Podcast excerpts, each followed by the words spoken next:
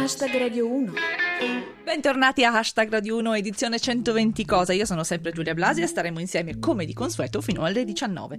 Spesso a questo punto della puntata vi diamo dei consigli di visione, ma oggi vogliamo uscire dal televisore e dirvi di accendere il computer, perché sul sito rai.tv è possibile vedere per intero, in streaming, legalissimo, I Miserabili, lo sceneggiato diretto da Sandro Bolchi con protagonista Gastone Moschini. Stiamo parlando quindi di storia della televisione italiana. La potete rivedere, potete rivedere questo sceneggiato per intero tutte e dieci le puntate, tutte di fila, comodi comodi dovunque siate, a patto di avere una connessione a internet, proprio sul sito di Rai TV. Tutti e dieci gli episodi dei I Miserabili. E adesso Cesare Cremonini. Buon viaggio!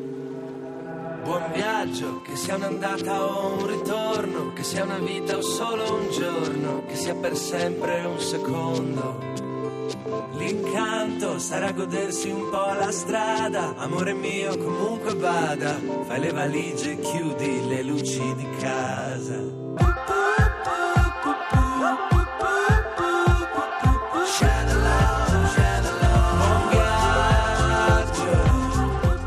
Buon viaggio, sia che siate partiti o che stiate ritornando e se siete tornati forse siete in vena di spignattare fra i fornelli. La nostra terza ospite di oggi ci ha ormai abituati ad andare a spasso per manina con lei nel mondo del cibo e del mangiar bene. Anche questo lunedì è con noi Paola Sucato, food blogger. Ciao Paola, bentornata. Ciao Giulia. Oggi parliamo di un alimento che fa bene. Parliamo di un alimento importante per la nostra dieta che è il pesce e ne parliamo proprio in termini proprio tecnicamente come si fa a mangiare bene il pesce. Cominciamo da come riconoscere il pesce fresco. Esatto, riconoscere il pesce fresco a volte può, riser- può sembrare ostico, no? Però ci sono delle caratteristiche che con un esame visivo semplice ehm, permette veramente di fare dei buoni acquisti, ovvero la viscosità, la, la, il pesce, soprattutto quello con la pelle a forma di pesce, quindi parliamo di quello con gli occhi, con la testa, eccetera, deve avere una viscosità che è quella proprio del mare, no? è la protezione della pelle del pesce. Se c'è una bella viscosità, questo è un primo segnale. Il secondo segnale è eh, la rigidità, il rigor mortis, no? quindi comunque un pesce fresco è un pesce bello sodo, con una pelle tesa, con una, una, non è stanco. Ecco, quando si, in gergo si dice quando un pesce è stanco vuol dire che non è proprio stato appena pescato. Okay? Quindi, la, Questo... diciamo, la, per fare un, un, esempio pratico, l'oratella che si trova al banco del supermercato, se tu la sollevi ed è un po' fla, floscia e non è tanto lucida, insomma, un po' viscidella, forse esatto. è vecchia. Cade la testa, se cade la coda, eh, si vede anche dal bancone perché non, non, possiamo toccarlo, quindi ahimè si tratta solo di esami visivo, però comunque lo, lo, si riconosce, quindi la rigidità del pesce è uno dei buoni segnali. Nel caso dei crostacei, per esempio, consiglio sempre di guardare le gambette. Quando le, le zampette si scuriscono, sono un po' scure o la testa si scurisce, quello è un altro segnale non positivo, se invece i colori sono belli, addirittura quasi che vanno dall'arancione, al sabbia al violaceo, violaceo tenue ovviamente, azzurrino, quello è un buon segnale. Al contrario, i, i molluschi, parliamo di, di, seppie, devono avere i colori della sabbia che vanno eh, sul grigio e, e, sull'azzurro, mai sul viola. Ecco, questo è importantissimo, badate sempre ai colori. Il pesce però non si può mangiare tutto tutto l'anno, c'è una stagionalità anche nel pesce. Vogliamo dare delle indicazioni di massima per questo periodo? Qual è il pesce migliore per questi giorni? Guarda, per me il pesce azzurro in Italia vince sempre, si parla di pesce povero, si, passa, si, parla di pesce locale e sono quelli che dobbiamo preferire. Diciamo che il mercato non è ancora pronto, però chi è ancora in vacanza può approfittarne e cercare di capire, magari chiedendolo appunto al pescivendolo, quando può trovare del pesce locale, quindi pescetti da zuppa, si possono fare degli ottimi sughi, cioè va bene prendere quando si è in giro il pesce locale che non vuol dire che non si possa mangiare il tonno, che non vuol dire che non si possa mangiare il salmone, ma che deve avere una cadenza diversa. Se si mangia due volte alla settimana il pesce, è sempre bene una buona acciuga, una buona alice o una, una, che ne so, si possono prendere le lampughe, ci sono i saraghi, ci sono i merluzzetti, tutti pesci che comunque sono dei nostri mari. Nella tua voce sentiamo il vento del mare dietro di te, ma proprio letteralmente esatto, sentiamo esatto. il vento del mare. Pomeriggio bellissimo, ci sono dei colori stupendi, maestrale. Poi, parlavamo di stagionalità, di territorio, ma il pesce d'allevamento, anche quello è una stagionalità? Molto meno ovviamente, anche se comunque per esempio ci sono gli allevamenti anche in mare, no? quindi con le, con le reti ce ne sono molti anche a Gaeta, ma anche in Sicilia, quindi quelli nelle, nelle reti del fronte praticamente delle gabbie, quindi dove c'è più spazio per muoversi per il pesce, quindi un pesce anche più sano rispetto all'allevamento, diciamo, meno naturale, diciamo. Poi comunque c'è il discorso anche di provenienza. Quando leggiamo il cartellino dobbiamo sempre essere molto attenti, quindi la zona del Mediterraneo è codificata con il 37. Stiamo attenti a riconoscere quindi e a leggere bene il cartellino, se un prodotto è decongelato, come è stato pescato, se è un, se è un prodotto vivo. Quindi queste sono, impariamo a leggere i cartellini, va bene fidarsi, ma anche crescere in conoscenza. Anche perché effettivamente quello che noi acquistiamo poi ha un impatto anche sul, sull'ecologia, ha un impatto sul mondo quindi comunque se non sbaglio, insomma, mi sembra di capire che se noi compriamo del pesce che viene da molto lontano, comunque incidiamo sull'ecosistema anche semplicemente per questioni di trasporto, perché è un pesce che arriva da lontano con i camion in mezzo al ghiaccio, quindi inquinamento, quindi comunque oltretutto non è fresco come quello pescato sul litorale davanti a te. Voglio dire ormai la logistica ha fatto grandi passi avanti, quindi può arrivare anche fresco, però comunque costa molto e ha un impatto ecologico ovviamente più alto eh, devo dire che infatti ogni, ogni, scelta deve essere una scelta consapevole, quindi se, se, vogliamo ci sono dei prodotti comunque surgelati che sono ottimi, allora a questo punto piuttosto che prendere un pesce che non è abbastanza fresco o eh, sempre tonno, magari meglio preferire un buon pesce surgelato, che vengono alcuni casi surgelati direttamente nelle barche di pesca, quindi non bisogna neanche essere dire, troppo rigidi, no? fare una scelta consapevole, quindi va bene tutto il prodotto ma a seconda di quello che è il momento, il prodotto davanti, fare una scelta anche più personale. Benissimo, ringraziamo Paola Sucato che è stata con noi anche oggi e ci ha raccontato come scegliere bene il pesce. Ciao Paola! Ciao Giulia, alla prossima! Alla prossima e noi ci sentiamo i Death Cup for Cutie, questa è Crooked Teeth. It was 100 degrees as we sat beneath and we can't find e parliamo di seconde visioni. Oggi è lunedì, magari, magari, avete voglia di passare una seratina tranquilla nel vostro cinema di quartiere e vi domandate come, cosa possa esserci in sala in questi giorni, appunto nel vostro cinema all'aperto. Noi ne parliamo con Daniela Rosini, la nostra esperta di seconde visioni, che scrive di cinema sul blog agli 88 folli. Ciao Daniela.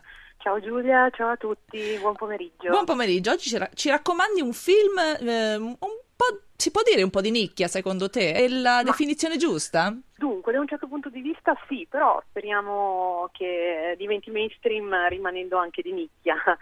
Si tratta di Mommy, eh, del film di eh, Xavier Dolan che è un regista canadese che ha ben 26 anni ed è al suo quinto lungometraggio. Tra l'altro adesso sta anche girando il suo primo film eh, con una produzione anche internazionale, con attori del calibro di Marion Cotillard delle Seydoux per cui diciamo che sta facendo anche il grande salto. Mami è un film eh, molto interessante da molti punti di vista. Tanto per cominciare, la lingua in cui è girato, perché è ambientato nel Quebec, il regista è francofono e tutti gli attori sono francofoni, per cui il film è sì. girato in francese. Infatti io consiglio assolutamente, se si riesce, si riuscirà sicuramente in alcune arene, a guardarlo in lingua originale sottotitolato.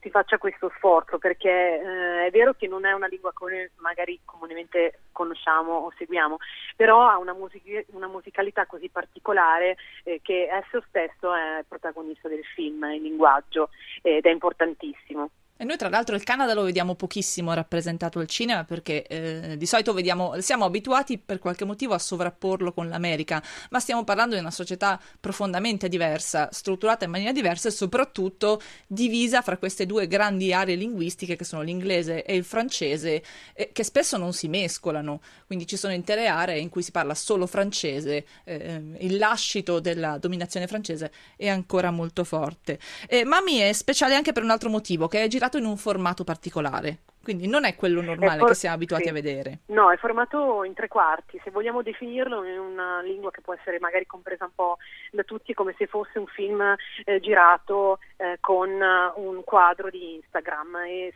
assolutamente eh, Xavier Dolan ha voluto questa cosa perché rappresentasse in qualche modo anche eh, la fruizione delle immagini visive che abbiamo adesso ehm, con questo genere di ehm, inquadratura eh, che si mh, sposta in alcuni mi pare in alcuni momenti, in un paio di momenti del film ha ragione. Tra l'altro lui è molto bravo ad usare moltissimi cliché e a, uh, a, sovvertirli in modo assolutamente nuovo e fresco ed è questa la caratteristica anche sua registica.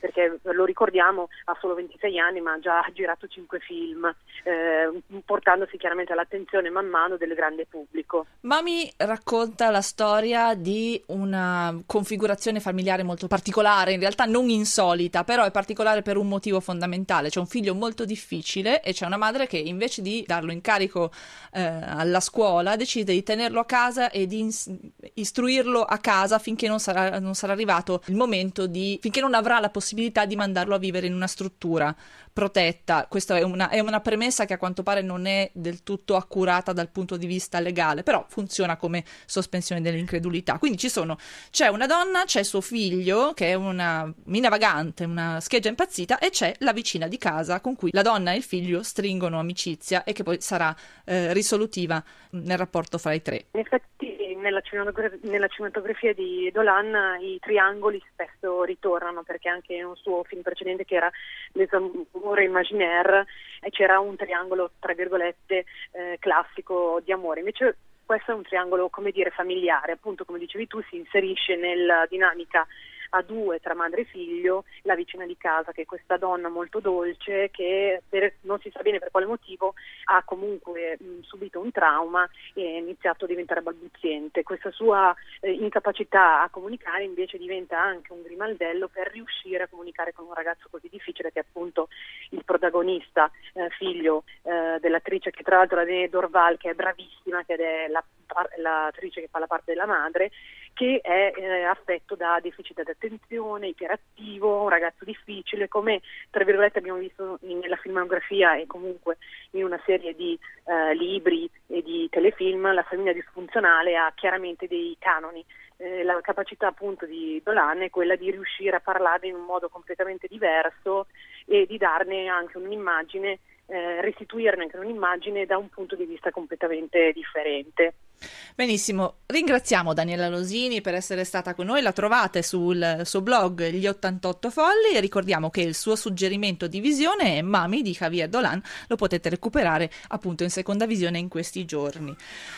Ancora musica, lui è Nicky William, il brano si intitola What If. What if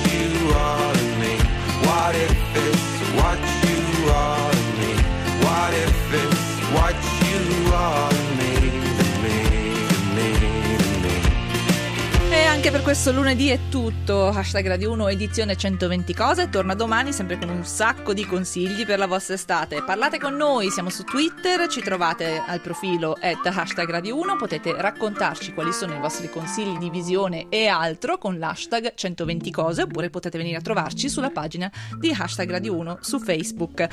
La puntata di oggi non sarebbe stata possibile senza Elena Zabeo in redazione e Ludovico Suppa in regia. Ora c'è il GR, a domani, ciao! The hours and chasing days. Cause I let go of yesterday.